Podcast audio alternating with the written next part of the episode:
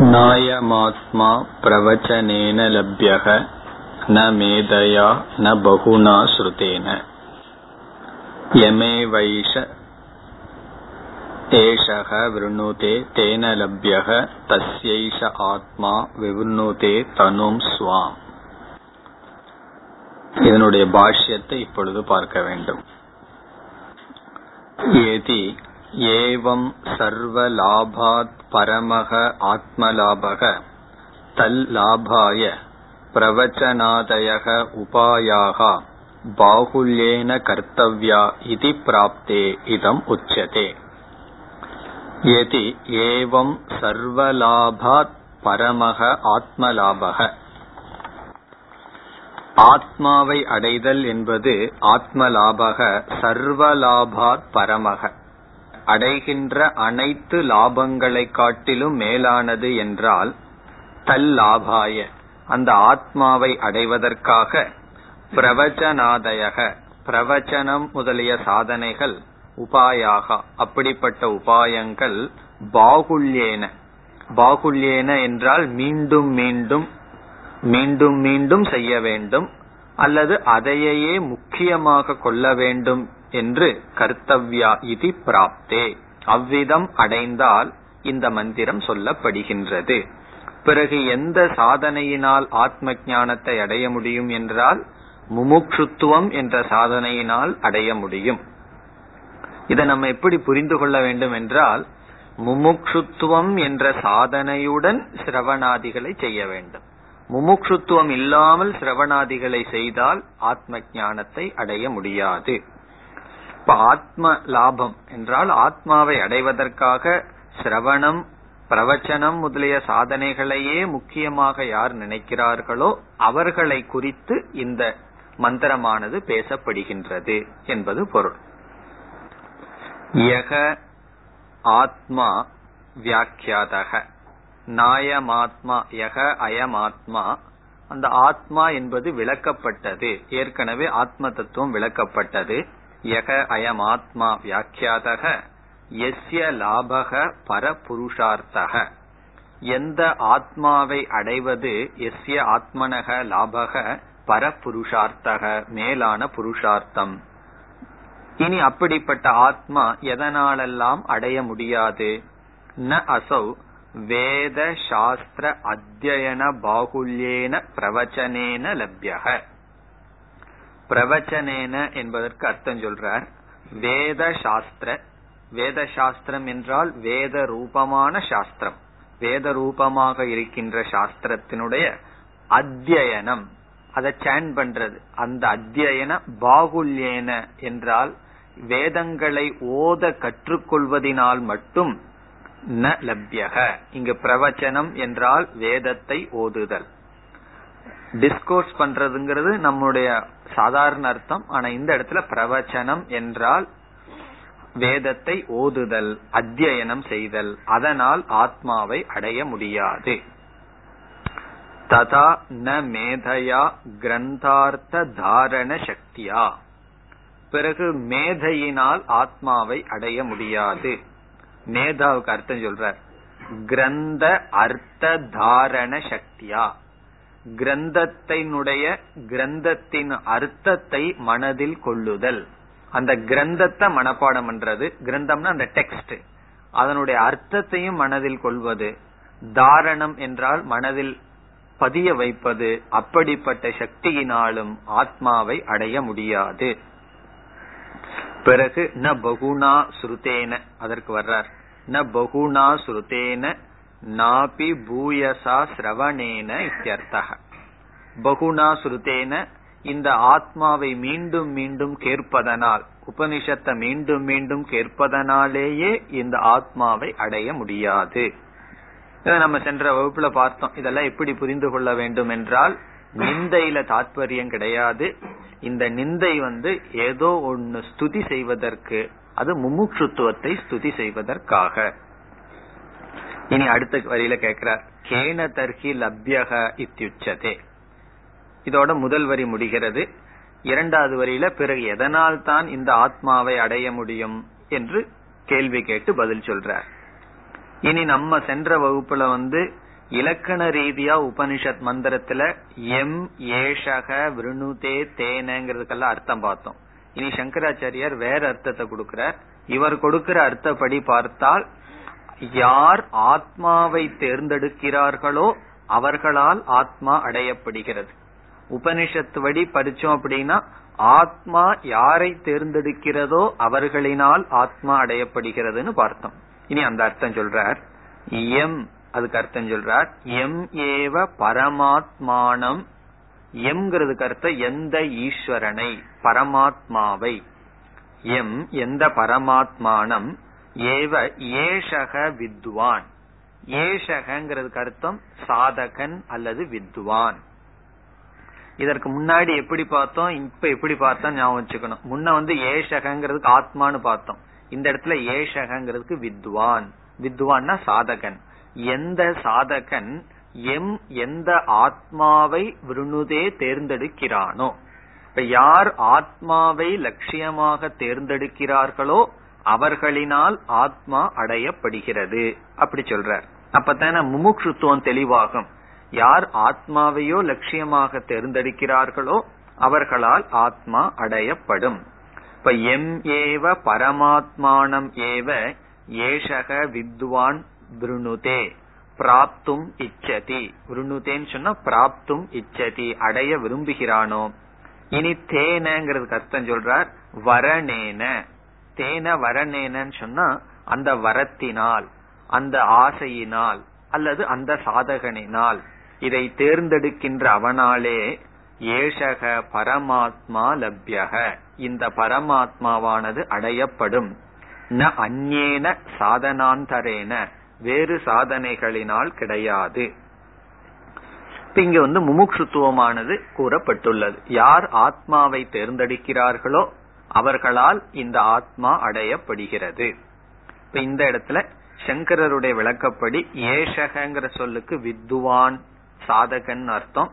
M அப்படிங்கிறது ஆத்மா பரமாத்மானம் தேன என்பது சாதகன். அல்லது வரம் அந்த தேர்ந்தெடுத்தல். எந்த சாதகன் ஆத்மாவை தேர்ந்தெடுக்கிறானோ அந்த சாதகனால் ஆத்மா அடையப்படுகிறது. இனி கடைசி பகுதிக்கு வர்ற நித்திய லப்த ஸ்வபாவத்வாத் இந்த ஆத்மா ஏற்கனவே அடையப்பட்டதுனால நம்ம வந்து அது நம்ம லட்சியமா தேர்ந்துதான் எடுக்கணுமே தவிர அதை போய் புதுசா அடையிறதுங்கிறது ஒன்றும் கிடையாது. அது ஏற்கனவே அடையப்பட்டது. இனி கடைசியில் சொல்றார் கீதிருஷக அசோ விதுஷக ஆத்மலாபக இத்தியுச்சதே. ஆத்மலாபம் ஆத்மலாபம்னு சொல்லிட்டு வர்றமே அதனுடைய அர்த்தம் என்ன அப்படின்னு கேக்குறார் அவரே. ஆத்ம லாபம் சொன்னா ஆத்மாவை அடையிறது. இப்ப வந்து ஒரு வியாபாரத்துல பண லாபம் அல்லது ஆரோக்கிய லாபம் சொல்றது போல இது ஆத்ம லாபம்னா என்ன? அதுக்கு அர்த்தம் சொல்ல போறார். ஆத்ம லாபம்னா ஆத்மாவை பற்றி அஜானம் நீங்கி ஆத்மஸ்வரூபத்தை தெரிஞ்சுக்கிறதா லாபமே தவிர நமக்கு அந்நியமா ஒரு பொருளை தெரிஞ்சு அடையறதோ அல்ல அப்படிங்கறதுக்காக வர்றார். கீதிருஷக அசௌ விதுஷக ஆத்ம லாபக ஞானியினுடைய ஆத்ம லாபம் எப்படிப்பட்டது என்று சொல்லப்படுகிறது. இந்த தஸ்யைஷ ஆத்மா விவர்ணுதே தனும் சுவாம் அதுக்கு வர்ற. தஸ்ய ஏஷக ஆத்மா தஸ்யங்கிறதுக்கு அர்த்தம் வந்து அந்த விதுஷக. அந்த ஞானிக்கு ஏஷக ஆத்மா இந்த ஆத்மாவானது எப்படிப்பட்டதாக இருந்தது? அவித்யா சன் ஆச்சன்னாம் ஸ்வாம் பராம் தனும் ஸ்வ ஆத்ம தத்துவம் சொரூபம் விவருணுதே பிரகாசயதி பிரகாஷே இவ கடாதிகி வித்யாயாம் சத்யாம். ஆவிர்பவதி இத்தியர்த்தக. அவித்தியினால் மூடப்பட்ட ஆத்மாவானது வித்யினால் அடையப்படுகிறது. அதத்தான் சொல்றார். ஏஷக ஆத்மா அவித்யா சன்னாம் ஆச்சன்னம் சொன்னா மறைக்கப்பட்டது. அவித்யா சன்னாம் என்றால் அவித்தியினால் மூடப்பட்ட ஆத்மா. ஸ்வாம் பராம் தனும். ஸ்வாம் என்றால் தன்னுடைய பராம் என்றால் மேலான தனு என்றால் சொரூபம். சுவாத்ம தத்துவம். தனுங்கிறதுக்கு அர்த்தம் சொல்றார் தன்னுடைய சுவாத்ம தத்துவம் சொரூபம் விவருணுதே. விமருணுதேங்கிறதுக்கு அர்த்தம் சொல்றார் பிரகாஷயதி. எப்படின்னு சொன்னா பிரகாஷ இவ கடாதிகி வித்யாயாம். ஒரு பிரகாசம் இருந்தா எப்படி பானையானது அறிவினால் நன்கு தெரிகின்றதோ அதுபோல ஆவிர்பவதி வெளிப்படுகின்றது இந்த ஆத்மா. அதனால என்ன முடிவுரை என்ன முடிக்கின்றார் இந்த மந்திரத்தினுடைய சாரபூதம் என்னன்னு சொல்லி முடிக்கின்றார். தஸ்மாத் அந்நிய தியாகேன ஆத்ம லாப பிரார்த்தனா ஏவ ஆத்ம லாப சாதனம் இத்தியர்த்தக. இதுதான் இந்த மந்திரத்தினுடைய சாரம். ஆகவே தஸ்மாத் அந்நிய தியாகேன வாழ்க்கையில் வேறு எந்த பொருளையும் லட்சியமாக கொள்ளாமல் எந்த பொருளை வேணாலும் தேர்ந்தெடுக்கலாம் சாதனையாக. லட்சியமாக கொள்ளாமல் அந்நிய தியாகேன. இங்க முக்கியம் வந்து அந்நிய தியாகம். மற்ற எதையும் லட்சியமாக கொள்ளாமல் ஆத்ம லாப பிரார்த்தனா ஏவ. பிரார்த்தனான நாடுதல். இந்த ஆத்மாவையே அடைய வேண்டும் என்ற நாட்டம் முமுட்சுத்துவம் தான் ஆத்ம லாப சாதனம். அந்த ஆத்மாவை அடைவதற்கு சாதனம். ஆத்மாவை அடைவதற்கு என்ன சாதனம்னா மற்ற லட்சியங்களை தியாகம் செய்து ஆத்மாவையே லட்சியமாக யார் நாடுகிறார்களோ அவர்களால் ஆத்மா அடையப்படும். முழு மந்திரத்தினுடைய சாரம் முமுட்சுத்துவம். முமுட்சுத்துவத்துடன் மற்ற சாதனைகளை செய்தால் ஆத்மா அடையப்படும். இனி அடுத்த மந்திரத்திலும் வேறு சில சாதனைகள் சொல்லப்படுகின்றது நான்காவது மந்திரம் நாயமாத்மா பலகீனேன லப்யக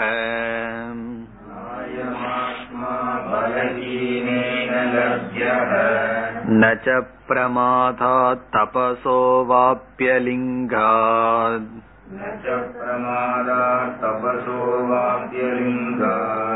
एतैरुपायैर्यतते यस्तु विद्वान्।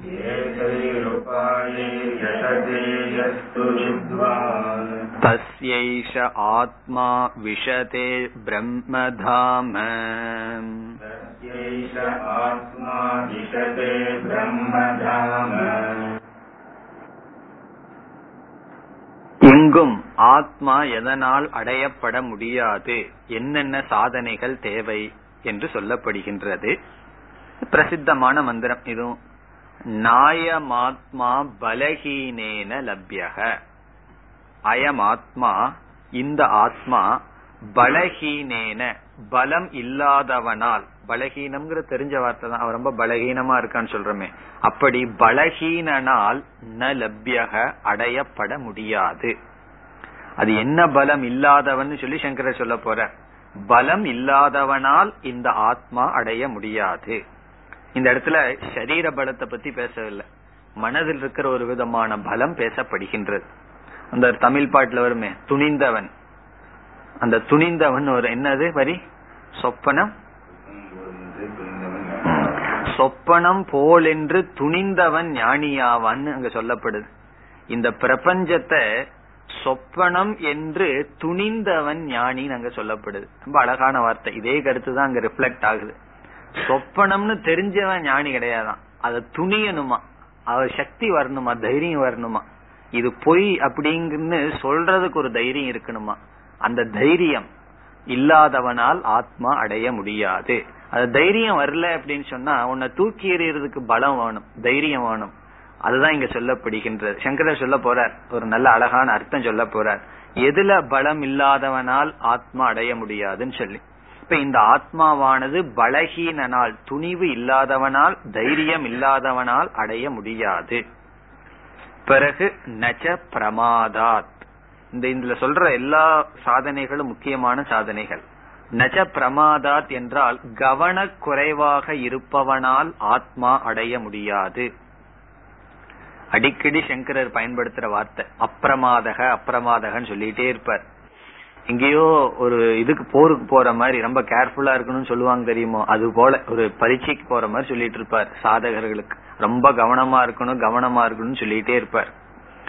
நஜ பிரமாதாத் என்றால் கவனமாக இல்லாதவனால் கவனக்குறைவினால் இந்த ஆத்மா அடைய முடியாது.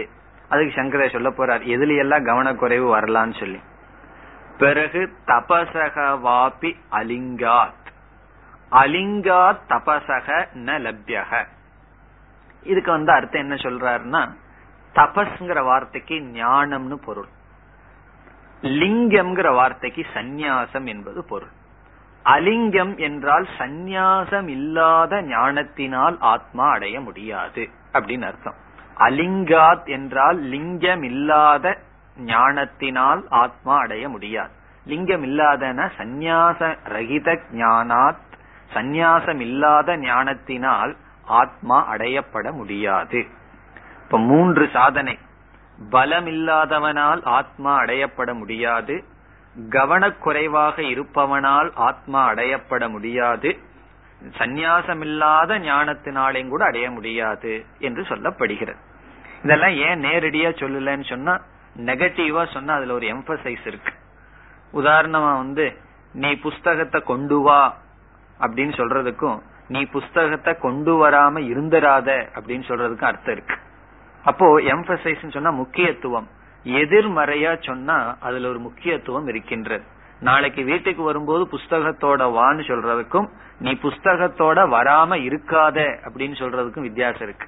அதே போல உபனிஷத் வந்து நேர்மறையா சொன்னா அதுல முக்கியத்துவம் இருக்காதுன்னு சொல்லி ஏன்னா அந்த உபனிஷத்தை அண்டர்லைன் எல்லாம் பண்ண முடியாது. நம்ம என்ன முக்கியம்னா இன்டூ எல்லாம் போட்டு வச்சுக்குவோம்.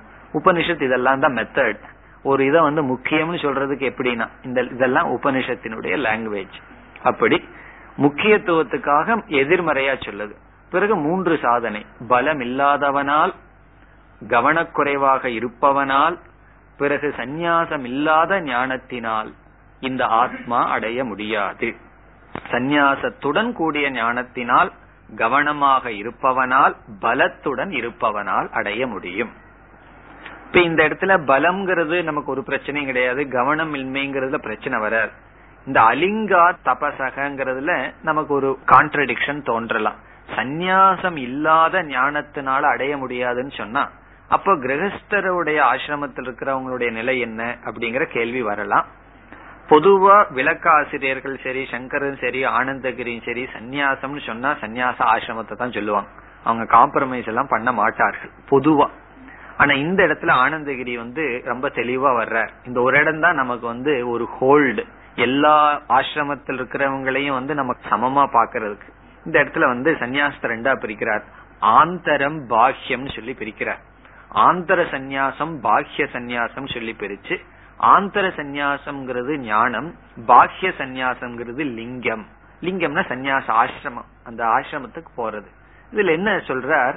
அந்த வெறும் பாஹ்ய சந்நியாசம் வந்து மோட்சத்தை கொடுக்காது. லிங்கம் ந தர்ம காரணம் சொல்றார் இந்த சந்நியாசமே மோட்சத்தை கொடுக்கும்னா அதிவியாப்தி அவ்வியாப்தி எல்லாம் வந்துடும் சந்நியாசத்தை எடுத்தவங்க சாஸ்திரம் படிச்சவங்க மோட்சத்தை அடைஞ்சிருக்கணும். ஆனா நம்ம அப்படி அடைஞ்சதாக ரொம்ப அனுபவத்துல அப்படி பார்க்கிறோம். சந்நியாசம் எடுத்தவங்க ரொம்ப பேர் மோட்சத்தை அடைஞ்சதை நம்ம பார்க்கறது இல்ல பார்க்கறது இல்லைன்னு என்ன? அவர்களுக்குள்ளேயும் சம்சாரியான பிஹேவியரை பார்க்கிறோம். அதே சமயத்துல சந்நியாசம் எடுக்காத சிலர் இல்லறத்தில் இருந்துட்டோ அல்லது பிரம்மச்சாரியா இருந்துட்டோ அவர்களிடம் சம்சாரம் இல்லாத சில பிஹேவியரையும் நம்ம பார்க்கிறோம்.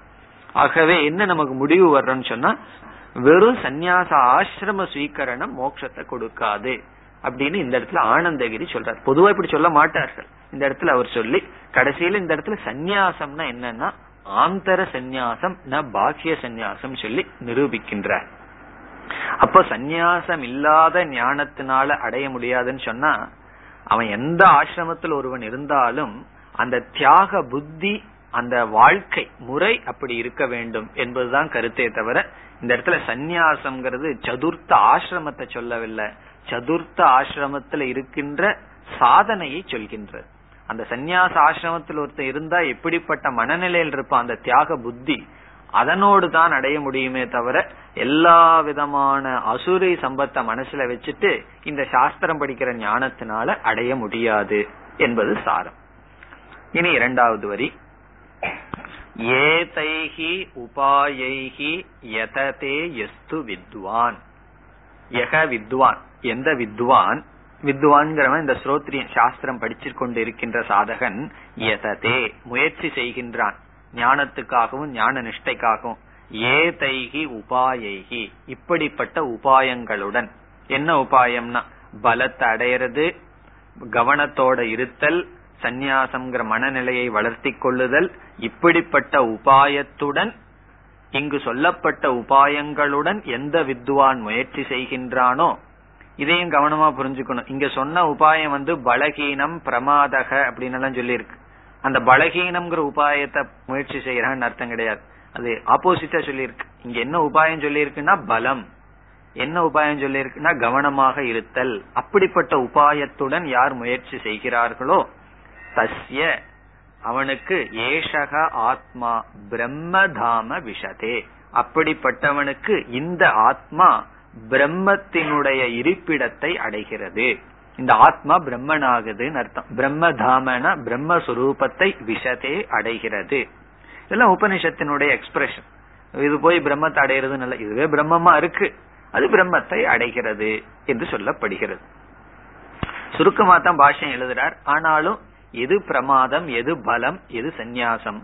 அதை சங்கரர் கூறுகின்றார். இனி பாஷ்யம். ஆத்ம பிரார்த்தனா சகாய பூதாணி ஏதாணி ச சாதனானி பல அப்பிரமாத தபாம்சி லிங்க யுக்தாணி சந்நியாச சகிதாணி. இந்த முதல் வரியிலேயே முழு ஸ்லோகத்தினுடைய சார்த்தம் முடிச்சிடுறார் ஆத்ம பிரார்த்தனா சகாய பூதாணி இதற்கு முன்னாடி மந்திரத்தில் ஆத்ம பிரார்த்தனான்னு ஒரு சாதனை சொல்லப்பட்டது. முமுட்சுத்துவத்தை ஆத்ம பிரார்த்தனா ஆத்மாவை பிரார்த்தனை செய்தல். அப்படி சொல்லப்பட்டது.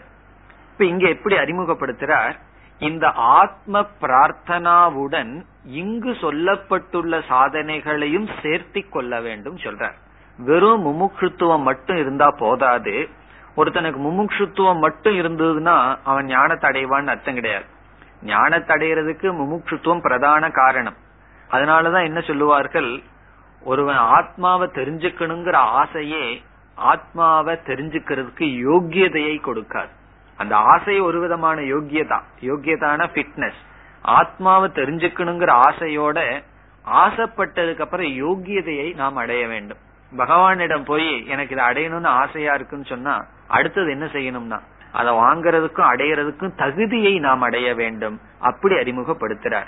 ஆத்ம பிரார்த்தனையுடன் இப்படிப்பட்ட சாதனைகளும் சேர்ந்து இருக்க வேண்டும். அந்த மூன்று சாதனை என்னென்னு சொல்றார். ஆத்ம பிரார்த்தனா சகாய பூதானி. ஆத்ம பிரார்த்தனையுடன் சகாயமாக சேர்ந்து இருக்க வேண்டிய ஏதானி சாதனானி. இங்கு சொல்லப்பட்டுள்ள சாதனைகள். எவை எவைகள்? இங்க நேர்முகமா முதல்ல சொல்ற. என்ன உபனிஷத்து வந்து ஆப்போசிட்டா சொல்லியிருக்கேன் நெகட்டிவா சொல்லியிருக்கேன் பலகீனம் பிரமாதம் சொல்லியிருக்கே அதை இவர் வந்து பாசிட்டிவா கன்வெர்ட் பண்றார். பலம் அது பலமாக இருத்தல் பலத்தை உடையவனாக இருத்தல் அப்பிரமாத கவனமாக இருத்தல் தபாம்சி. தபாம்சின தபம். லிங்க யுக்தானி லிங்கத்துடன் கூடிய தபம். அந்த லிங்கம்ங்கிறதுக்கு இந்த இடத்துல அர்த்தம் சொல்லிடுறார் சந்நியாச சகிதாணி சந்நியாசத்துடன் கூடிய ஞானம். ஏன்னா சில பேர் சாஸ்திரம் படிச்சுட்டு எந்த ஒன்னையும் துறக்கிறதுக்கு தயாரா இல்லை. அப்படி இருந்ததுன்னு சொன்னா அவங்களுக்கு எப்படி ஞானம் வரும்னா எல்லா கம்ஃபர்ட்டும் வேணும். ஃபுட்டுல இருந்து ஷெல்டர்ல இருந்து எல்லா கம்ஃபர்ட்டும் இருக்கணும். ஆனா என்னன்னா சாஸ்திரமும் படிச்சிட்டு இருக்கணும். மத்த கம்ஃபர்ட்டும் விடுறதுக்கு தயாரா இல்லைன்னு சொன்னா அந்த ஞானம் நமக்கு வராது. முதல்ல இந்த ஞானத்தை சோதிக்கிறதுக்கு இடமே இருக்காது. நாலு பேர் அவமானப்படுத்தணும் நாலு கஷ்டம் வரணும் அப்பதான் இந்த ஞானம் நமக்கு வந்து எந்த அளவுக்கு இருக்குன்னு காட்டணுமே. எந்த கஷ்டமே நமக்கு கொடுக்காம பாதுகாத்துட்டு இருந்தா நிஜமாலுமே நமக்குள்ள ஞானம் இருக்கான்னு இல்லையான்னு எப்படி தெரியும்? ஆகவே அந்த சந்நியாசத்துடன் கூடிய சந்நியாச சாதனையுடன் கூடிய ஞானம் பலம் கவனமாக இருத்தல். இந்த மூணு என்னன்னா ஆத்ம பிரார்த்தனையுடன் செல்ல வேண்டிய சாதனைகள். இனி ஒவ்வொரு சொல்லுக்கு அர்த்தம் சொல்ல போற. லிங்க யுக்தாணி சந்நியாச சகிதானி எஸ்மாத் அயம் ஆத்மா பலகீனேன. யாது காரணத்தினால் இந்த ஆத்மா பலகீனனால் அடைய முடியாது. இனி பலகீனம்னா என்ன? எஸ்மாத் அயமாத்மா பலகீனேன. பல பிரஹீனேன பலம் இல்லாதவனால் பிரஹீனம் சொன்னா ஹீனம்ங்கிறதுக்கு வேற வார்த்தை சொல்றாரு ஹீனம். பல பிரஹீனேன என்ன பல பிரகி பலம் வர்றதுக்கு என்ன பலகீனம் என்ன பலம் சொல்ல போறார். ஆத்ம நிஷ்டா ஜெனித வீரிய ஹீனேன. ஆத்ம நிஷ்டா ஜெனித வீரியம். அதாவது மனதுல ஒரு விதமான சக்தி வரும்னு சொல்றாரு. வீரியம்னா மனதில் இருக்கிற ஒரு விதமான சக்தி. அது என்ன சக்தின்னு சொன்னா ஆத்ம நிஷ்டையினால மனதுக்கு ஒரு விதமான சக்தி வருமா? அப்படிப்பட்ட சக்தி இல்லாதவனால் ஆத்மா அடைய முடியாது. இந்த சாஸ்திரத்தை கேட்டாது மாத்திரம் போதாது அந்த ஞானத்துல நிலை பெறதுக்காக ஆத்ம நிஷ்டா ஜெனித ஞான நிஷ்டைக்காக செய்யப்படுகின்ற சாதனையினால் ஒரு விதமான சக்தி நமக்கு மனதுக்கு வருமா? அந்த சக்தி இல்லாதவனால் ஆத்மா அடைய முடியாது. ஆத்ம நிஷ்டா ஜெனித வீரிய ஹீனேன. ந லப்யக. அசௌ ஆத்மா. இந்த ஆத்மா அடைய முடியாது. அதாவது இந்த நல்ல பண்புகளை பின்பற்றுவதனால் எஸ்பெஷலி சத்தியம் சமக தமக இப்படிப்பட்ட சாதனையை பின்பற்றணும்னா மனதுக்கு ஒரு விதமான சக்தி வருமா? அந்த சக்தி இல்லாமல் இந்த ஆத்மாவை அடைய முடியாது என்பது பொருள். இந்த சமதமாதிகளை பின்பற்றதுனால மனதுக்கு ஒரு வீரியம் வரும். ஒரு வீரியம்னா ஒரு விதமான சக்தி. அந்த சக்தி அது எப்படி வரும்னா அது பின்பற்றி பார்த்தா தான் தெரியும். அப்படி பின்பற்றுவதனால் மனதுக்கு ஒரு சக்தி வரும். அந்த சக்தி இல்லாதவனால் ஆத்மாவை அடைய முடியாது. மகாத்மா காந்தி உண்மையை பின்பற்றதுனால சத்தியத்தை பின்பற்றதுனால ஒரு பலம் வந்ததுன்னு சொல்லுவார் அல்லவா? அந்த பலம். அந்த சத்தியத்தினால ஒரு பலம் உண்மைய பேசுறதுனால ஒரு பலம். அதெல்லாம் நம்ம அனுபவிச்சு பார்த்தா தெரியும். நம்மிடம் ஒரு உண்மை இருந்தது மற்றவங்க அதை தப்பாவே சொல்றாங்கன்னா அதுல ஒரு சக்தி வரும். இல்ல மத்தவங்க எல்லாம் நம்ம ஒரு பொய்ய பண்ணிட்டு இருக்கோம் ஒரு தப்பு பண்ணிட்டோம். அது யாருக்குமே தெரியல. மத்தவங்க எல்லாம் அந்த தெரியாம நம்மளை புகழ்ந்துட்டு இருக்காங்க பிறகு மனதுல எவ்வளவு ஒரு பலகீனம் இருக்கும். அவங்கள பார்த்தா பரிதாபமா இருக்கும். என்னுடைய நெஜ ஸ்வரூபம் தெரியல. அதனாலதான் நீங்க புகழ்ந்துட்டு இருக்கீங்கன்னு நினைச்சிட்டு இருப்போம் அல்லது அகில உலகமுமே நம்மளைய தூற்றுட்டும். நம்மிடம் ஒரு உண்மை இருந்ததுன்னா மனதுக்கு ஒரு சக்தி வரும். அந்த சக்தி இருந்தா தான் இந்த ஆத்மாவை அடைய முடியும். அல்லது பிரம்ம நித்தியம்ங்கிறதுக்கெல்லாம் ஒரு பெரிய சக்தி நமக்கு அவசியம் கிடையாது. நமக்கு கண்ணுக்கு முன்னாடி வர்ற பதார்த்தம் இருக்கே. பகவான் வந்து எத்தனையோ மித்தியா பதார்த்தங்களை படைச்சிருக்காரு. அது மித்தியான்னு நீக்கிறதுக்கு ஒரு சக்தி வேணும். அந்த ஒரு சக்தி வந்து தர்மப்படி அல்லது சாஸ்திர சொன்ன சாதனைகளை செஞ்சாதான் மனசுக்கு இந்த மித்தியாத்துவ நிச்சயம் வரும். உன்னை நீக்கணும்னு சொன்னா அதுக்கு எவ்வளவோ சக்தி வேணும் அதான் ஆன்மீக வாழ்க்கையில வந்து யாரோ ஒருத்தர் சொன்னார் வர வர சுகம் இல்லானுக்கு விட விட சுகம் துறவிக்குன்னு சொன்னாராம். நமக்கு விட விட சுகம். அப்படி உன்னை விட்டுட்டோம் அப்படின்னா அதுக்கு ஒரு ஃபேர்வெல் பார்ட்டியே கொண்டாடலாம். காரணம் என்ன தெரியுமோ? ஒரு ஸ்டெப் மேல போயிட்டோம்னு அர்த்தம். இப்ப நம்ம வாழ்க்கையில சன்னியாச வாழ்க்கையில வந்து எவ்வளவு தூரம் குறைவான பொருள்ல வாழ கத்துட்டோமோ அவ்வளவு தூரம் நம்ம முன்னேறிட்டு இருக்கோம்னு அர்த்தம். என்னுடைய வாழ்க்கைக்கு எவ்வளவு தூரம் பொருள்கள் தேவைன்னு அதிகமாயிட்டு இருக்கோ அவ்வளவு தூரம் நம்ம ஆன்மீகத்துல பின்னேறிட்டு இருக்கோம். இது ஜஸ்ட் ஆப்போசிட் உலகத்துல. உலகத்துல வந்து ஒருத்தர் சைக்கிள்ல போயிட்டு இருக்கான் திடீர்னு கார்ல போறான்னு என்ன சொல்லுவாங்க? அவன் பெரிய ஆள் ஆயிட்டான் முன்னேறிட்டான். அவனை சுத்தி நாலு சர்வன்ட் இருந்து எல்லாம் இருந்துன்னா முன்னேறிட்டான்னு.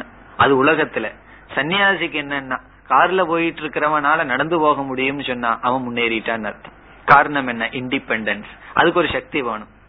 அப்படிப்பட்ட சக்தி எதனால வரும்னா மனதுக்கு ஒரு தைரியம் வேணும் அல்லவா? ஒரு பெரிய பொருள் வருது இப்போ ஒருத்தன் வந்து நமக்கு கோடி ரூபா கொடுக்கறன்னு சொல்றான். நம்ம வந்து அதை வச்சு மேனேஜ் பண்றதுக்கு ஒரு விதமான மனோசக்தி வேணும். அது இல்லை அப்படின்னா மேனேஜ் பண்ண முடியாது. ஆனா அதை வச்சு மெயின்டைன் பண்றதுக்கு எவ்வளவு சக்தி வேணுமோ அதை விட நூறு மடங்கு சக்தி அதிகமா இருந்தா தான் அதை வேண்டான்னு சொல்றதுக்கு சக்தி வரும். அப்படி ஒரு பொருளை வேண்டான்னு சொல்றதுக்கும் அல்லது வேறொரு உதாரணம் சிம்பிளா புரியணுங்கிறதுக்கு சொல்லணும்னா ஒரு ஒருவன் வந்து நம்ம வந்து தாக்கறான் அடிக்க வர்றான். அவனை திருப்பி அடிக்கணும்னு சொன்னா நமக்கு அட்லீஸ்ட் அவனோட கொஞ்சமாவது சக்தி வேணும். இல்ல அப்படின்னா திருப்பி அடிக்க முடியாது. ஆனால் அவனை விட நமக்கு நூறு மடங்கு சக்தி இருந்ததுன்னா தான் அவனை மன்னிக்க முடியும். இப்போ ஒரு அஞ்சு வயசு குழந்தை வந்து நம்மளை அடிக்குதுன்னு வச்சுக்கோமே. நமக்கு வந்து அந்த குழந்தைய விட எவ்வளவோ சக்தி இருக்கு. திருப்பி ஒரு அடி வச்சோம்னா அந்த குழந்தை செத்துரும். அப்போ நம்ம என்ன பண்ணுவோம்? மன்னிச்சு விட்டுருவோம். சின்ன குழந்தை தானேன்னு விடுவோம். காரணம் என்னன்னா அந்த குழந்தைய விட நமக்கு நூறு மடங்கு சக்தி இருக்கு. அதனாலதான் மன்னிக்க முடியுது. ஆனா நமக்கு ஈக்குவலா யார் இருக்கானோ அவன் என்ன பண்ணுவான்? முயற்சி பண்ணி பார்ப்போம். அவனை விட பலகீனமா இருந்ததுன்னா பயந்துட்டு போவோம். அப்போ ஒரு தவற கண்டிக்கிறதுக்கோ திருப்பி பழி வாங்குறதுக்கோ நமக்கு ஒரு மடங்கு தான் சக்தி வேணும். அவனை மன்னிக்கணும்னா நூறு மடங்கு சக்தி வேணும். அதுதான் சக்தின்னு சொல்றது. அந்த மனோ சக்தி அந்த ஒரு விதமான மெச்சூரிட்டி அவனுக்கும் நமக்கு ஒரு பெரிய கேப்ப நம்ம மனசுல பார்க்கணும். இதெல்லாம் எப்படி வரும்னு சொன்னா இங்க சொல்றார் ஆத்ம நிஷ்டா ஜெனித வீரியம். இந்த ஆத்ம ஞானத்தில் பிரம்ம தத்துவத்தை அகம் பிரம்மங்கிற ஒரு ஞானத்துல நிஷ்டை அடைவதுன்ற சாதனையினால் மனதில் ஒரு சக்தி உருவாகும். அந்த சக்தி இல்லைன்னு சொன்னா இந்த ஆத்மாவை அடைய முடியாது. இந்த வார்த்தையை வந்து நம்ம நல்லா புரிஞ்சிட்டோம்னா ஒரு விதத்துல வேதாந்தம் படிக்க வர்றவங்க தன்னை ஏமாத்திக்கிறது என்னன்னு சொன்னா இது வெறும் புரிஞ்சுக்கிறது மட்டும்தானே. வேதாந்தம்ங்கிற சித்த வஸ்து தானே ஒன்னும் செய்ய வேண்டிய அவசியம் இல்லை. இந்த ஞான கர்ம சமுச்சயத்தை எல்லாம் நம்ம கண்டனம் பண்ணி நம்ம என்ன நினைச்சிருவோம்? நம்மளுடைய பிரமாதம் எங்க வருதுன்னு சொல்ல வர்றேன். நம்மளுடைய கவனக்குறைவு எங்க போகும்னா நம்ம ஒரு சாதனையும் செய்ய வேண்டிய அவசியம் இல்ல. இதுதான் சித்த வஸ்துவாச்சே ஆத்மாவாச்சே புரிஞ்சுக்கிறது மட்டும்தானே. அடிக்கடி வேற சங்கரர் அதையும் சொல்லுவார் ஞான மாத்திரம் அவித்யா நீக்கிறது தான் முக்கியமான இடம். இந்த ஞான நிஷ்டா ஜெனித வீரியன மனதுக்கு அப்படி ஒரு சக்தி தேவை. நம்ம வந்து கண்டிப்பா மாற்றம் தேவை. எங்க மனசுக்கு மாற்றம் தேவை. ஆத்மாவுக்கு மாற்றம் தேவை கிடையாது அடைய வேண்டியது இல்ல ஆனா அந்த மோட்சத்தை அனுபவிக்கிற மனசுல ஒரு மாற்றம் தேவை. மனசு மாறணும். அந்த மனசு வெறும் இன்ஃபர்மேஷன்ல மாறாது. அது தபஸ்னாலதான் மனசை மாத்த முடியும். அப்படி ஆத்மனிஷ்டா ஜெனித வீரிய ஹீனேன.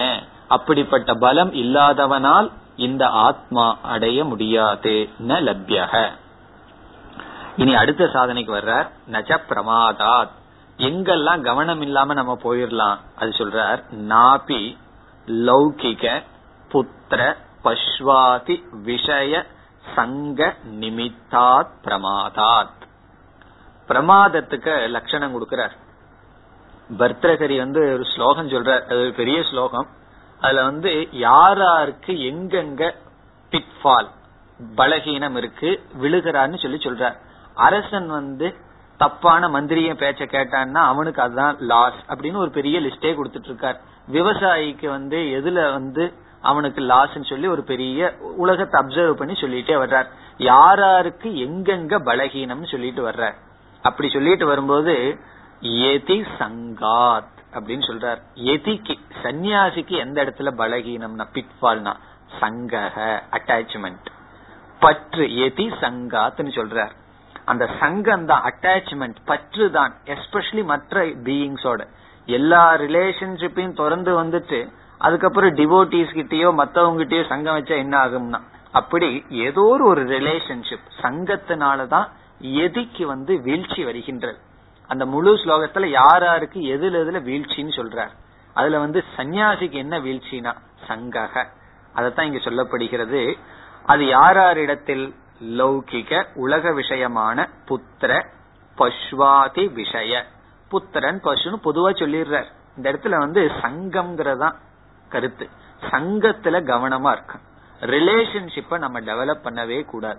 ரிலேஷன்ஷிப் விவகாரத்துக்கு இருக்கணுமே தவிர அது வந்து ஒரு பந்தமாக மாறக்கூடாது. அதான் சந்நியாசம்னா என்ன? ரிலேஷன்ஷிப்ப திறக்கிறது. திறந்துட்டு வந்து மறுபடியும் ஒரு ரிலேஷன்ஷிப் ஃப்ரெண்ட்ஷிப் எல்லாம் உருவாக்க கூடாது. பிறகு ரிலேஷன்ஷிப் தேவை. ரிலேஷன்ஷிப் இல்லாம வாழ முடியாது. அந்த ரிலேஷன்ஷிப் எதுக்குன்னா விவகாரத்துக்கு ரிலேஷன்ஷிப் வச்சுக்கிறோம். சம்பந்தம் வச்சுக்கிறோம். அதுல கவனமாக இருத்தல். அதத்தான் இங்க சொல்றார். லௌகிக புத்திர பஸ்வாதி விஷய சங்க நிமித்தாத். இங்க நம்ம அண்டர்லைன் பண்ற வார்த்தை சங்கம். அந்த பற்றினுடைய நிமித்தமாக வருகின்ற கவனக்குறைவினால் இந்த ஆத்மாவை அடைய முடியாது. இனி தபஸ்க்கு வர்றார். ததா தபசக வாபி அலிங்காத் லிங்க ரகிதாத் லிங்கம் இல்லாத தவத்தினால் ஆத்மா அடைய முடியாது. அலிங்காத்னு சொன்னா லிங்கம் இல்லாத தபஸ். இனி அடுத்த வார்த்தையில் சொல்றார் லிங்கம்னா என்ன தபஸ்னா என்னன்னு சொல்றார். தபக அத்திர ஞானம். அத்திரனா இந்த மந்திரத்துல இந்த இடத்துல தபகங்கிற சொல்லுக்கு அர்த்தம் ஞானம். ஞானம் என்றால் தபஸ். லிங்கம் சந்நியாசக. லிங்கம்ங்கிறதுக்கு அர்த்தம் சந்நியாசம். சந்நியாச ரகிதாத் ஞானாத் ந லப்யதே இத்தியர்த்தக. சந்நியாசம் இல்லாத ஞானத்தினால் இந்த ஆத்மா அடைய முடியாது. இப்ப ஞானமும் சந்நியாசமும் சேர்ந்து போக வேண்டும். இதுக்கு தான் நம்ம அர்த்தம் பார்த்தோம். சந்நியாசம் சொன்னா ஆந்தர சந்நியாசம். மனதுக்குள் இருக்கின்ற தியாகம். அது சாமிஜி அடிக்கடி சொல்லுவார்.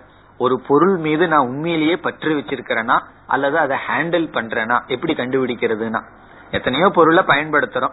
அந்த பொருளை வந்து பயன்படுத்த கூடாதுன்னு சாஸ்திரம் சொல்லல. அதை நான் பயன்படுத்துறேனா? அல்லது அது என்ன பயன்படுத்திட்டு இருக்கா? அந்த பொருளை வந்து நான் சார்ந்து இருக்கிறேனா இல்ல அந்த ஜஸ்ட் பொருளை பயன்படுத்துறேனா? அது எப்படி தெரிஞ்சுக்கணும்னா நம்ம மனசுக்குள்ள கற்பனை பண்ணி பார்க்கணுமா? அந்த பொருள் இப்பொழுது என்ன கைய விட்டு போயிடுது. நான் எப்படி இருப்பேன்னு. ஒரு விதமான விகாரம் மனசுல இல்லைன்னு சொன்னா அந்த பொருளை நான் கையாள்றேன். அவ்வளவுதான். பயன்படுத்துறேன்.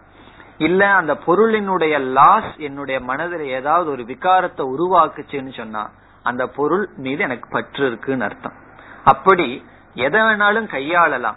ஆனா நம்ம நினைச்சு பார்க்கணும். நம்ம பொதுவா என்ன நினைச்சு பாத்துக்கும் தெரியுமோ? நம்ம புஸ்தகம் எல்லாம் எரிஞ்சு போற மாதிரி நம்ம நோட்ஸ் எல்லாம் எரிஞ்சு போற மாதிரி நினைச்சுக்கணும். அது இல்லாம நான் இருக்கிறேன்னா இல்ல அப்படின்னு சொன்னா ஒத்துக்கலாம். இன்னும் கொஞ்ச நாள் எனக்கு நோட்ஸினுடைய புஸ்தகத்தினுடைய உதவி தேவை. நமக்கு அதுதான் கடைசியில பற்றா இருக்கும். கடைசியில் அது ஒரு பெரிய பற்றா வந்துடும் புஸ்தகம் நோட்ஸ் இதெல்லாம் எடுத்து வச்சுட்டு கேசட் யாரும் கொடுக்க மாட்டேன் அதை யாரும் கொடுக்க மாட்டேன் அதுல பற்று வந்துடும் வேதாந்த ஸ்டூடெண்ட்ஸுகளுக்குள்ள அது ஒரு அவன் கேசட் ரெக்கார்டு பண்றான் யாரு கேட்டாலும் கொடுக்க மாட்டேங்கிறான்னு சொல்லி அதுல வந்துடும் இதெல்லாம் என்னன்னா இது நமக்கு வர்ற கடைசியில் இருக்கிற பற்று. யோசிச்சு பார்க்கணும். இப்ப நம்ம வந்து ரூம் எல்லாம் தீ எரிஞ்சிடுதுன்னு வச்சா என்ன ஆகும்? நான் யோசிச்சு பாத்துக்குவேன் என்ன ரொம்ப சாமிஜியோட நோட்ஸ் எழுதி எழுதி வச்சு ஒரு முறை எங்கேயோ பஸ்ல எடுத்துட்டு போகும்போது அந்த பெட்டியை காணாம போச்சு. திடீர்னு ஒரு பயம் வந்துடுது. அடடே எழுதி வச்ச நோட்ஸ் எல்லாம் போயிடுதேன்னு சொல்லி. அதுக்கப்புறம் அந்த பெட்டி இருந்தது. அப்பதான் ஓ நமக்கு இதுல இப்போ பயம் இதுல இருக்கு. நோட்ஸ்ல பயம் இருக்கு. அப்படின்னு சொல்லி புரிஞ்சுது. அப்படி எதுல எல்லாம் நமக்கு வந்து பற்று இருக்கு அப்படின்னு நமக்குள்ளேயே சொல்லிக்கும் வெளியே சொல்ல வேண்டாம். அத நம்ம தெரிஞ்சு வச்சுக்குவோம். அப்போ அப்போ அந்த பொருள் வந்து இருந்தாலும் சரி இல்லாட்டியும் சரி நமக்கு ஒண்ணு விகாரம் இல்லைன்னு சொன்னா அது பந்தப்படுத்தவில்லை. இப்ப சந்நியாசம்னா ஆந்தரம் மனசுக்குள் இருக்கிற சந்நியாசம். அப்படிப்பட்ட சந்நியாசத்துடன் கூடிய ஞானத்தினால் தான் இந்த ஆத்மா அடையப்படும். நீ கடைசி வரைக்கும் வர்றார். ஏதைகி உபாயைகி. இப்படிப்பட்ட உபாயங்கள். அதை நேரடியா சொல்றார். பல அப்பிரமாத சந்நியாச ஞானைகி. பலமான பலமான மனதை உடைய அப்பிரமாத கவனமாக இருந்து சந்நியாசத்துடன் கூடிய ஞானத்தினால் யததே முயற்சி செய்கின்றானோ? தத் பரகசன் பிரயததே. தத் பரகங்கிறது முன்ன மந்திரத்தை சொல்றார். அந்த ஆத்மாவையே பரமாக கொண்டு லட்சியமாக கொண்டு எவன் முயற்சி செய்கின்றானோ? யக வித்வான் விவேகி ஆத்மவித்து தஸ்ய விதுஷக. வித்வான் கருத்தம் சொல்றார் விவேகி ஆத்மவித்து ஆத்மாவை அறிகின்ற இந்த விவேகி விதுஷக அப்படிப்பட்டவனுக்கு ஏஷக ஆத்மா விஷதே சம்பிரவிஷதி பிரம்மதாம. பிரம்மத்தினுடைய சொரூபத்தை இந்த ஆத்மா அடைகின்றது. அதனுடைய அர்த்தம் என்ன? நான்கிற சொல்லுக்கு அவன் பிரம்மன் என்று புரிந்து கொள்வான். இப்ப இதுவரைக்கும் சாதனைகள் தான் வந்தது. சென்ற மந்திரமும் இந்த மந்திரமும். இனி அடுத்த மந்திரத்தில் பலம் வருகின்றது பிரயோஜனம் வருகின்றது. ஐந்தாவது மந்திரம் सम्प्राप्येनम् ऋषयो ज्ञानतृप्ताः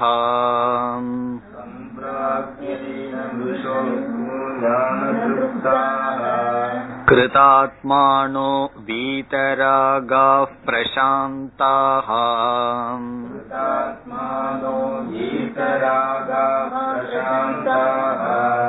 ते सर्वगं सर्वतः प्राप्य धीराः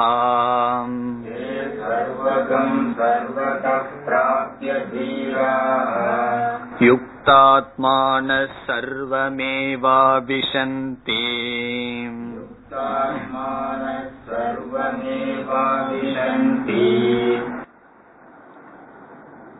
இது ஒரு முக்கியமான மந்திரம் ஞாபகம் வச்சுக்க வேண்டிய மந்திரம் இதுல எல்லாம் அழகா ஞானத்தினுடைய லட்சணம் சொல்லப்படுகின்றது. உபனிஷத் வந்து ஞானியினுடைய மனச வர்ணிக்கின்றது. ஞான பலம் எப்படின்னு சொன்னா இப்படியெல்லாம் ஞானியினுடைய மனசு இருக்குன்னு சொல்லப்படுகின்றது. இப்படி சம்பிராபிய ஏனம் ரிஷயக. சம்பிராபியன இந்த ஆத்ம தத்துவத்தை நன்கு அடைந்த ரிஷிகள். சம்பிராபிய ஹேவிங் அட்டைன்ட் ஏனம் ஆத்ம தத்துவம். இந்த ஆத்ம தத்துவத்தை அடைந்த ரிஷிகள் இப்படிப்பட்ட மனநிலையுடன் இப்படி இருக்கிறார்கள் என்று சொல்லப்படுகிறது. சம்பிராப்பிய அடைந்து ஆத்மாவை ரிஷயக. எப்படின்னா ஞான திருப்தாகா முதல் சொல். அவர்கள் ஞானத்தினால் திருப்தியை அடைந்தவர்களாக இருக்கிறார்கள். இது முதல் லட்சணம். ஞான திருப்தாகா. நம்முடைய வாழ்க்கையில உபாதான காரணமா இருக்கிறது சந்தோஷம் திருப்தி. மகிழ்ச்சிங்கிறது ஒருவனுக்கு இல்ல அப்படின்னா அவனால ஒரு டுவெண்ட்டி ஃபோர் ஹவர்ஸ் கூட வாழ முடியாது செத்துருவான். ஒருவனுக்கு வந்து அப்பப்ப ஏதாவது சுகத்தை பகவான் கொடுத்துட்டே இருக்கணும். எப்பேற்பட்ட கஷ்டத்தில் இருக்கிறவனுக்கும் திடீர்னு ஒரு சுகம் வந்துடும் ஒரு வரணும். அப்படி இல்ல அப்படின்னா அவனால காலம் ஓடாது. இப்ப காலையில இருந்து சாயந்தரத்து வரைக்கும் பகவான் வந்து ஒருத்தனுக்கு சாயந்தரம் எதுக்கு ஒரு ஒரு மணி நேரம் பயங்கரமான துக்கத்தை கொடுத்து அவன் எரிஞ்சிருவான். கொஞ்சம் துக்கம் வந்தாவே அல்சர் வருதுன்னு சொல்றாங்க இல்லையா? ரொம்ப துக்கத்தை கொடுத்து அவன் என்ன ஆவான்? அவன் எரிஞ்சிருவான். அப்போ ஒருத்தன் ஒருத்தனுடைய வாழ்க்கை ஓடுறதுக்கு என்ன உபாதான காரணம்னா திருப்தி. அதை நம்ம கண்டுபிடிக்கலாம்.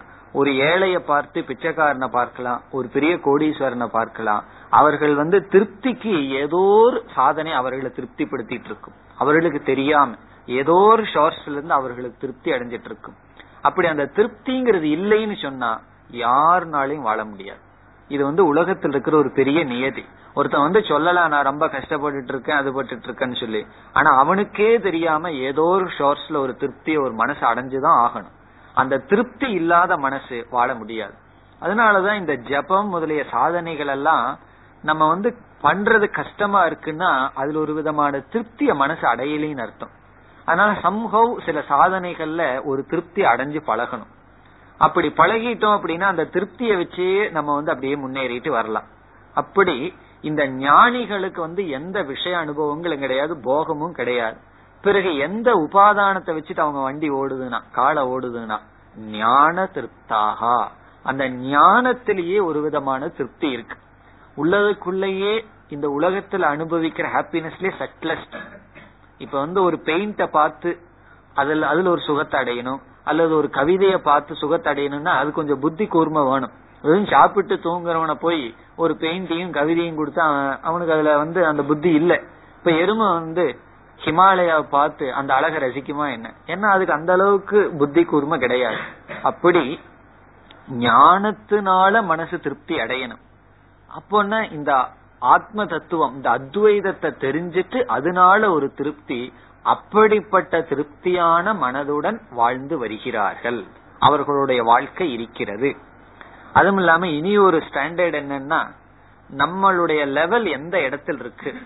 நம்ம எந்த அளவுக்கு லைஃப்ல வந்து முன்னேறி இருக்கோம்னு சொன்னா அதுக்கு ஒரு அளவுகோல். எந்த பொருள்கள்ல இருந்து நமக்கு திருப்தி வருது அதை வச்சு கண்டுபிடிச்சிடலாம். எந்தெந்த பொருள்கள் என்ன சந்தோஷப்படுத்துதுங்கிறதுல இருந்து என்னுடைய லெவல் எனக்கு தெரிஞ்சிடும் இந்த ட்ரெஸ் என்ன சந்தோஷப்படுத்துதா? விதவிதமான ட்ரெஸ் என்ன சந்தோஷப்படுத்துதுன்னா நான் அந்த லெவல்ல இருக்கேன். விதவிதமான பதார்த்தங்கள் சாப்பிடுற பதார்த்தம் என்ன திருப்திப்படுத்துதுன்னா நான் அந்த லெவல்ல இருக்கேன்னு அர்த்தம்.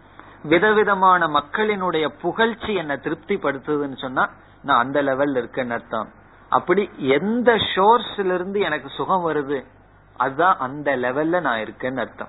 அப்படி என்னுடைய திருப்தி ஞானத்திலிருந்து வந்ததுன்னா அதனுடைய அர்த்தம் நான் ஞான நிஷ்டையுடன் இருக்கின்றேன் அர்த்தம். அப்படி ஞான திருப்தாகா. அவர்களுடைய சோர்ஸ் ஆஃப் ஹாப்பினஸ் வந்து எந்த வெளி உலகத்திலிருந்து கிடையாது. ஞானத்தினால் திருப்தியை அடைந்தவர்கள். இனி கிருதாத்மானாக. கிருதாத்மானகன்னு சொன்னா செய்ய வேண்டியதை செய்து முடித்தவர்கள். கிருதாத்மானக. What is to be done is done செய்ய வேண்டியதை செய்து முடித்தவர்கள். இதை எப்படி புரிந்து கொள்ள வேண்டும்னா நம்முடைய மனசை நம்ம பார்க்கும் பொழுது இனியும் செய்ய வேண்டியது ஏதாவது இருக்கா? அப்படின்னு ஒரு கேள்வி வரும் பொழுது ஒண்ணு இல்ல அப்படின்னு பதில் வரணும். இதெல்லாம் வெளியே சொல்ல முடியாது. நமக்குள்ளேயே பார்த்து சொல்லி புரிஞ்சுக்க வேண்டிய இடங்கள். நம்ம மனசை பார்க்கும் பொழுது இனியும் செய்ய வேண்டியது ஒண்ணும் கிடையாது. பிறகு ஏன் செஞ்சிட்டு இருக்கேன்னா அது பிராரப்தத்தினால காலம் ஓடிட்டு இருக்குன்னு புரிந்து கொள்ள வேண்டும். அப்போ இத செஞ்சு ஆகணும்.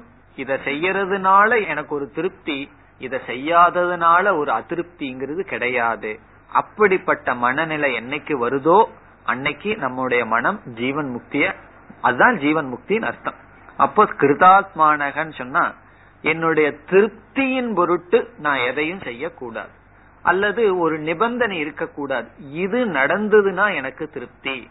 இந்த இடத்துல இருந்து இவன் போனா எனக்கு திருப்தி. புதுசா ஒரு ஆள் வந்தா எனக்கு திருப்தி. இந்த சூழ்நிலை மாறுனா அல்லது உடம்புலயே ஒரு நோயின்னு வச்சுக்கோமே இது மாறினா தான் எனக்கு திருப்தி. இப்படி எந்த ஒரு நிபந்தனையும் இல்லாம இருக்கிறதா கிருதாத்மானக. No condition in our life அதான் இங்க வந்து கிருதாத்மானக. என் மனசுல வந்து எந்த ஒரு கண்டிஷனும் போட மாட்டேன். எதுக்கு? என்னுடைய திருப்தி. என்னுடைய திருப்திக்கு வந்து எந்த நிபந்தனையும் நான் கொடுக்கல அப்படின்னா அந்த மனநிலை கிருதாத்மானக. இதெல்லாம் நம்மளையே டெஸ்ட் பண்றதுக்கு இந்த நிலைக்காகத்தான் நாம் முயற்சி செய்கின்றோம்ங்கிறதுக்காக. இனி அடுத்தது வீதராகாகா இது தெளிவான சொல். மனதுல எந்த விதமான ஆசைகளும் கிடையாது. வீத ராகாக வீதன விகதக ராகக இஸ்மாத் சக எவனிடமிருந்து எல்லா ஆசைகளும் சென்று விட்டனவோ? ஆசைன்னு சொன்னா அபூர்ணத்துவத்திலிருந்து உருவாகின்ற ஆசை. தன்னை திருப்திப்படுத்திக்கிறதுக்கான எந்த ஆசைகளும் கிடையாது. இனி இப்படிப்பட்டவனுடைய மனசு எப்படி இருக்குமா? பிரசாந்தாகா. சாந்தமான அமைதியான மனதை அடைந்தவர்களாக இருக்கிறார்கள். பிரசாந்தாகன மன அமைதி. அந்த ஒரு ஆழ்ந்த மனதில் ஒரு அமைதியை உடையவர்களாக இருக்கிறார்கள். அதுக்கு ஒருவர் ஒரு உதாரணம் சொன்னார். இந்த கடல் வந்து மேல வந்து அலைகளா இருந்துட்டு இருக்கு ஆனா உள்ள வந்து ரொம்ப சாந்தமா இருக்கான் கடல் மேல பாத்தீங்கன்னா அலைகளா இருக்கும். உள்ள வந்து சாந்தமா இருக்கு. அப்படி ஞானிகளினுடைய செயல் மேலோட்டமா அலைகள் போல் இருக்கும். ஏதாவது செய்வான் படிப்பான் பண்ணுவான் கிளாஸ் இருக்கு இதெல்லாம் தானே. ஏதாவது ஆக்டிவிட்டிஸ் இருக்கும். ஆனா உள்ள எப்படி இருக்குன்னா அமைதியா இருக்கும். பிறகு அஜானிகளுக்கு என்ன உதாரணம் சொன்னா எரிமலைய பார்த்தா மேல அமைதியா இருக்குமா? எரிமலைக்கு மேல. உள்ள என்னன்னா உள்ள ஃபயர் எரிஞ்சிட்டு இருக்கும் அப்படி இந்த உலகத்தை நினைச்சு ராகத்வேஷங்கள் எல்லாம் உள்ள எரிஞ்சிட்டு இருக்கும் மேல அப்படியே அமைதியா இருப்பார்கள். அப்படி மேல அமைதியா இருக்கிற எரிமலை உள்ள எரிஞ்சிட்டு இருக்கு மேல வந்து அசாந்தியா இருக்கிற சமுத்திரத்துக்குள்ள ஆழ்ந்த சமுத்திரத்துக்குள்ள போனா அமைதியா இருக்கு. அப்ப நம்ம என்ன அடையணும்னு சொன்னா இந்த சமுத்திரத்து போல மேல நமக்கு என்ன ஆக்டிவிட்டிஸ் இருந்துக்கலாம் என்னமோ இருந்துட்டு போட்டு அதுல அமைதி அடைய முடியாது. சாந்தின்னு சொன்னா சில பேர் வந்து உடல்ல ஆக்டிவிட்டிஸ் இருக்கக்கூடாது பேசுறதுக்கு ஆக்டிவிட்டிஸ் இருக்கக்கூடாது யாரும் வரக்கூடாது அப்படி நினைப்பார்கள். அது கொஞ்சம் வெளியே நம்ம பிராரப்தம் போல இருந்துட்டு போகட்டும். ஆனா அடைய வேண்டியது என்னன்னா சமுத்திரத்தினுடைய ஆழ்ந்த கடல் போல மனதுக்குள்ள அமைதி இருக்கு. மனதுக்குள்ள அமைதி இருந்தா வெளிய அலைகள் வந்து நம்ம ஒண்ணும் செய்யாது. அப்படி பிரசாந்தாகா. இனி இரண்டாவது வரி. தே. இப்படிப்பட்டவர்கள் சர்வகம் சர்வத பிராப்திய சர்வகம்ங்கிறது பிரம்மத்தை குறிக்கின்றது. எல்லா இடத்திலும் இருக்கின்ற பிரம்மத்தை சர்வதக எல்லா விதத்திலும் அடைந்து. அடைந்துன்னு சொன்னா அடைந்தவர்களா முழுமையாக பிரம்மத்தை அடைந்தவர்கள். அதாவது எல்லா சர்வகம்னா எல்லா இடத்திலையும் வியாபிச்சிருக்கிற பிரம்மத்தை எல்லாமாகவும் முழுமையாக அடைந்து சர்வதக பிராப்பிய இதையும் எப்படி புரிஞ்சுக்கலாம்னு சொன்னா பிரம்ம எப்படி இருக்கு? எல்லா ஜீவராசிகளா இருக்கு. சர்வகம்னா சர்வத்திர கச்சதி இது சர்வக எல்லா இடத்திலும் இருக்கு. சர்வதக பிராப்பியனா இவன் எல்லாமாகவும் ஆகிவிட்டான். இப்ப வந்து பிரம்மன் வந்து எல்லா ஜீவராசியா இருக்கு.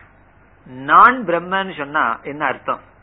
Brahman is equal to all ஜீவராசிஸ் நான் பிரம்மன் சொன்னா என்ன அர்த்தம் கிடைக்குது கடைசியில? நானே எல்லா ஜீவராசிகளாகவும் இருக்கின்றேன். எனக்கு வெதிரிக்தமாக எனக்கு வேறாக ஒரு ஜீவராசியும் கிடையாது. எனக்கு வேற ஒருத்தனை பார்த்தா தேனா அவனை பார்த்து கோபம் வரும். அவனை குறிச்சு பேசணும். அவனை குறிச்சு காசிப் வரும். எல்லாம் வரும். பிறகு எனக்கு வேற யாரையுமே பார்க்கலைன்னா அது எப்படி இருக்கும்? அதான் இங்க வருது. சர்வத பிராப்பியன்னு சொன்னா எப்படி பிரம்மன் எல்லாமா இருக்கோ அப்படி இவன் எல்லாமாகவும் தன்னை புரிந்து கொண்டவனாக இருக்கின்றான். இதெல்லாம் யாருகிட்டையும் போய் சொல்ல முடியாத நம்மளாக நமக்குள்ள புரிந்து கொள்ள வேண்டிய ஞானம். பிராப்ய தீராகா. இதெல்லாம் யாரு இது அடைவானா தீரர்கள். அடிக்கடி உபநிஷத்துல தீரன்கிற வார்த்தை வருமே. அப்படிப்பட்ட தீரர்கள் அடைந்து பிறகு இந்த ஞானத்துல எப்படி இருக்கிறாங்களா? யுக்தாத்மானக. யுக்தகன்னு சொன்னா இந்த ஞானத்தில் நிலை பெற்றவர்களா. அசைக்க முடியாதவர்களாக இருந்து கொண்டு என்ன ஆகுது அவங்களுக்கு? சர்வம் ஏவ ஆவிசந்தி. ரொம்ப தெளிவா இந்த இடத்துல உபனிஷத் பேசுகிறது. அவர்களே அனைத்தும் ஆகிறார்கள். சர்வம் ஏவன அனைத்துமாக ஆவிசந்தி ஆகி விடுகிறார்கள் ஹி பிகம்ஸ் எவ்ரி திங் அவர்களே அனைத்தும் ஆகிறார்கள். இத வந்து ரெண்டு விதத்துல சொல்லலாம். ஜீவன் முக்தனா இருக்கும் போதே பார்க்கிறதெல்லாம் தானாக பார்க்கின்றான். எதையெல்லாம் பார்க்கிறானோ அதையெல்லாம் தன்னுடைய சுரூபமாக தானாக பார்க்கின்றான். அல்லது இறந்ததற்கு பிறகு அந்த பிரம்மனாக இவன் ஆகிவிடுகின்றான். விதேக முக்தியில எல்லாம் ஆகிறான் ஜீவன் முக்தியா இருக்கும்போது இந்த சரீரத்தோட நான்கிற எண்ணம் வச்சுக்கல. அனைத்துமாக அவன் ஆகி விடுகின்றான் சர்வம் ஏவ ஆபிஷந்தினா எல்லாத்துக்குள்ளயும் இவன் நுழைஞ்சிடறானா. முன்ன வந்து நான்கிற சொல்லி இந்த சரீரத்துக்குள்ள மட்டும்தான் நுழைஞ்சிருக்கு. அதனால இந்த ஒரு சரீரம் தான் நான். இப்ப இந்த நான்கிற சொல்லி எதுக்குள்ள நுழைஞ்சிருக்குன்னா எல்லாத்துக்குள்ளயும் நுழைஞ்சிருது. பார்க்கிற சரீரத்துக்குள்ள எல்லாம் இந்த நான் தான் இருக்கு. இப்ப நம்மளுடைய கண்ணாடியில பார்த்தோம்னா நான் சொல்றது போல இந்த உலகத்துல எல்லாம் தன்னையே பார்த்து கொண்டு இருக்கின்றான். இதுதான் விஷன். ரிஷிகளினுடைய விஷனே இதுதான். சர்வாத்ம பாவம் எல்லாம் சொல்றோம். அப்படி இந்த ஒரு மந்திரம் ஞானியினுடைய மனநிலையை தெளிவா சொல்லி இந்த ஞானி அனைத்தையும் தானாக பார்க்கின்றான் என்பது பிரயோஜனமாக சொல்லப்பட்டது. இனி பாஷ்யம். கதம் பிரம்ம சம்விஷதே இத்தியுச்சதே சென்ற மந்திரத்துல வந்து ஆத்மா விஷதே பிரம்மதாம சொல்லப்பட்டது. ஆத்மா வந்து பிரம்மத்தினுடைய இருப்பிடத்தை அடைகிறது. இது கேள்வி கேட்கிறார் எப்படி இந்த ஆத்மா பிரம்மத்தை அடையுது? கதம் பிரம்ம சம்விஷதே ஆத்மாவானது பிரம்மத்தினுடைய இருப்பிடத்தை எப்படி அடைகிறது என்று இங்கு விளக்கப்படுகிறது. இப்ப இந்த ஜீவன் வந்து பிரம்மன் ஆகிறான்னா அவன் எப்படி ஆவான்? அதுதான் இந்த மந்திரத்தினுடைய சாரம் அறிமுகப்படுத்துகிறார் இனி ஒவ்வொரு சொல்லுக்கு வருகின்றார். சம்பிராபிய சம் அவகம்ய ஏனம் ஆத்மானம். சம்பிராப்பியன நன்கு புரிந்து கொண்டு அர்த்தம். அவகம்ய அவகம்யன புரிந்து கொண்டு ஏனம் ஆத்மானம். இந்த ஆத்மாவை புரிந்து கொண்ட யார்? ரிஷயக. யாரு ரிஷிகள்? தர்ஷனவந்தக. பார்ப்பவர்கள் அர்த்தம். ரிஷினா ரிச்சதி ஜானாதி இது ரிஷிகி தர்ஷனவந்தக. தேனையேவ ஞானேன திருப்தாகா. இந்த தர்ஷனம் இந்த ஈஸ்வரனையோ ஆத்மாவையோ பிரம்மன்னு பார்க்கிறார்களே அந்த தர்ஷனங்கிறது ஞானம். அந்த ஞானத்தினாலேயே திருப்தி அடைந்தவர்கள். ஞானேன திருப்தாகா. அந்த ஞானத்தினாலேயே திருப்தி அடைந்தவர்கள். ந பாஹ்யேன திருப்தி சாதனேன. பாஹ்யமான திருப்தி சாதனம். திருப்தி சாதனம்னு யார் அஜானிகள் நினைக்கிறார்களோ அந்த வெளி விஷயங்களினுடைய திருப்தி சாதனத்தினால் அவர்கள் திருப்தியை அடைந்தவர்கள் அல்ல. உதாரணம் என்ன? ஷரீர உபச்சய காரணேன. உபச்சயம் சொன்னா சரீரத்தை வளர்க்கின்ற காரணம். இந்த சரீரத்துக்கு எதெல்லாம் சுகம் கிடைக்குதோ அதை வச்சு அவங்க திருப்தி அடையவில்லை. இதுல இருந்து என்ன தெரியுது? இந்த லௌகிகமா இருக்கிற சம்சாரிகளுக்கு எந்த பொருள் திருப்தி கொடுக்குதோ அந்த பொருள் ஞானிக்கு திருப்தி கொடுக்க முடியாது. திருப்தி கொடுக்காது. இப்ப சாதாரணமா எந்த பொருள் உலகத்தில் இருக்கிறவனுக்கு திருப்தி கொடுக்குதோ அந்த பொருள் நம்ம கிட்ட வருதுன்னு வச்சுக்கோமே நம்ம மனசு நம்மளையே ஏமாத்தாம சுவாவமா அதை பார்த்து திருப்தி அடையலேன்னு சொன்னா நம்ம மனசு வந்து நல்ல விதத்துல போயிட்டு இருக்குன்னு அர்த்தம். அதை பார்த்து திருப்தி அடைஞ்சிடுது அப்படின்னு சொன்னா அவ்வளவுதான். அதோட ஃபுல் ஸ்டாப் அது பவர் நம்ம நோக்கி வரலாம் பொருள் நம்ம நோக்கி வரலாம் எது வேணாலும் வரலாம். அதுல நம்ம மனசு திருப்தி அடைஞ்சிடுது. அதுக்கு மேல ப்ராக்ரஸே கிடையாது. என்னைக்குமே ஒருத்தனுடைய ப்ராக்ரஸ் எவ்வளவு தூரம்னா அவன் திருப்தி அடைகிற வரைக்கும் தான். இப்ப வந்து ஸ்கூலுக்கு போறான் பையன். அவன் பிஎஸ்சியோட திருப்தி அடைஞ்சிட்டான்னு என்ன ஆகும்னா? எம்எஸ்சி படிக்க மாட்டான்னு அர்த்தம். ரொம்ப பேர் அப்படித்தானே? சில பேர் எலிமெண்டரி ஸ்கூலோட திருப்தி அடைஞ்சிடறான். சில பேர் ஹை ஸ்கூல் போய்தான் திருப்தி அடையறான். சில பேர் பிஎஸ்சியோட திருப்தி அடையறான். சில பேர் எம்எஸ்சி படிச்சு திருப்தி அடையறாம டாக்டரேட் பண்றாங்க. அதிருப்தி தான் நம்முடைய செயலுக்கு காரணம். திருப்தி வந்துடுதுன்னு வச்சுக்கோமே. திருப்தி வந்துடுதுன்னா செயலே பண்ண மாட்டோம். சில பேர் வந்து அறகுறையா அடைய வேண்டாததை அடைஞ்சிட்டு திருப்தி அடைஞ்சிடுறாங்க. அதுதான் ப்ராப்ளமே இது எப்படின்னா ஞானத்தை அடைஞ்சு கடைசியா அடைய வேண்டியதை அடைஞ்சு திருப்தி அடையறதுதான் ஃபைனல் அதனால என்ன பாஹ்ய சாதனேன. வெளிய சாதனையை வச்சு அவர்கள் திருப்தி அடையவில்லை. சரீர உபச்சய காரணேன. இனி அடுத்து சொல்லுகிறார் கிருதாத்மானக. பரமாத்ம ஏவ நிஷ்பன்ன ஆத்மானக சந்தக. இந்த கருத்தை ஏற்கனவே சொல்லியிருக்கார். கிருதாத்மானகன் சொன்னா பரமாத்ம ரூபமாக தன்னை புரிந்து கொண்டவர்கள். ஏன்னா கிருத்தம்னு சொன்னா செய்யப்பட்டது இவங்க எப்படி ஆத்மாவை செஞ்சுட்டாங்கன்னா இப்ப ஜீவாத்மா அல்பக்ஞக சம்சாரின்னு நினைச்சிட்டு இருக்கிறவன் தன்னை வந்து பரமாத்மா பூர்ணக அப்படின்னு புரிந்து கொண்டவன். பரமாத்ம ரூபேன ஏவ பரமாத்ம சுரூபமாக நிஷ்பன்னக. நிஷ்பன்ன ஆத்மான்னு சொன்னா செய்யப்பட்ட. கிருதங்கிறதுக்கு இனி ஒரு வார்த்தை தான் நிஷ்பன்னம். நிஷ்பன்னம் கிருதம் ஒரே அர்த்தம் தான். நிஷ்பன்ன ஆத்மானக சந்தக. அப்படிப்பட்டவர்களாக இருக்கிறார்கள். தென் வீத ராகாக அதுக்கு அர்த்தம் சொல்றார். விகத ராகாதி தோஷாகா. இந்த இடத்துல ராகங்கிறதுக்கு எல்லா அர்த்தத்தையும் எடுத்துக்கிறார். ராகத்வேஷ காம குரோத மோக மத ஆச்சரியம் எல்லாம் சொல்லுவோமே. அப்படி எல்லா விதமான அந்த கரண தோஷத்திலிருந்து விடுதலை அடைந்தவர்கள். விகத ராகாதி தோஷாகா.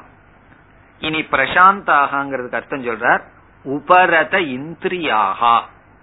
நம்ம என்ன சொன்னோம்? சாந்தமான மனதுன்னு சொன்னோம். இந்த இடத்துல எப்படி பொருள் எடுத்துக்கிறார்? இந்திரியங்கள் எல்லாம் அமைதியை அடைந்து விட்டதுன்னு எடுத்துக்கிறார். இல்ல அப்படின்னு சொன்னா இந்திரியம் ஒவ்வொரு பக்கம் ஒவ்வொன்னு பிச்சுட்டு போகுதே. அப்படி இல்லாம உபரத இந்திரியாகா. இந்திரியங்கள் யாருக்கு அமைதியை அடைந்து விட்டதோ? இந்திரியத்தை ரெண்டு விதத்துக்கு பயன்படுத்துறோம். நம்ம ஒன்னு விவகாரத்துக்கு பயன்படுத்துவோம் ஒன்னு இன்பத்துக்கு பயன்படுத்துவோம். அப்படி இன்பத்துக்கு பயன்படுத்தாம விவகாரத்துக்கு மட்டும் பயன்படுத்துவது என் கிளாஸுக்கு வர்ற ஒரு ஸ்டூடெண்ட் சொன்னார். நம்ம வந்து நடந்து போறோம்னு சொன்னா நம்ம பார்வை பத்தடி இருந்தா போதுமே. ஏன் கண்ணு பத்தடிக்கு மேல போகுதுன்னா? அந்த பத்தடிக்குள்ள இருந்ததுன்னா தமக. அல்லது இந்த கார்ல ஒண்ணு போகும்போது பிரைட் ஒண்ணு இருக்கும். ரொம்ப தூரத்துக்கு லைட் போடலாம். பிறகு ரொம்ப ஷார்ட்டா போடலாம். அதுக்கு ஒரு டெக்னிக்கல் டைம் என்ன சொல்லுவாங்க? டிம். டிம்னு சொல்லுவாங்க. டிம் பிரைட்னு சொல்றது. பிரைட்டா இருந்தோம்னா மத்தவங்களுக்கு கண்ண கோசம். டிம்னா நமக்கு அளவா அது காட்டும். அப்படி இந்திரிய கட்டுப்பாடுன்னு என்ன அர்த்தம்னு சொன்னா டிம்மா இருக்கிறதுன்னு அர்த்தம். நமக்கு அளவா பாத்துக்கிறது மத்தவங்களுடைய கண்ணை பார்த்து கூசாம வச்சிருக்கிறதுன்னு அர்த்தம். அதுதான் உபரத இந்திரிய கிராமாகான் அடிக்கடி. இந்திரியத்தை கட்டுப்படுத்தியவர்கள். இந்திரியத்தை வந்து விவகாரத்துக்கு மட்டும் பயன்படுத்துறது. இன்பத்துக்கு பயன்படுத்துவது கிடையாது. நம்ம செக் பண்ணணும். ஒவ்வொரு முறை கண்ணக்காத பயன்படுத்தும் போது இதை நான் விவகாரத்துக்கு பயன்படுத்துறேன்னா அல்லது இன்பத்துக்கு பயன்படுத்துறனா? இன்பத்துக்கு பயன்படுத்தினா போகம் விவகாரத்துக்கு பயன்படுத்தினா யோகம். அதான் உபரத இந்திரியாகா பிரசாந்தாகா. அதுக்கு அர்த்தம் சொல்லியிருக்கார். இனி இரண்டாவது வரிக்கு அர்த்தம் சொல்றார். அதை அடுத்த வகுப்பில் பார்ப்போம். ஓம் போர் நமத போர் நமிதம் போர் போர் நமுதச்சதேம் पूर्णस्य पूर्णमादाय पूर्णमेवावशिष्यते ॐ शान्ति शान्ति शान्तिः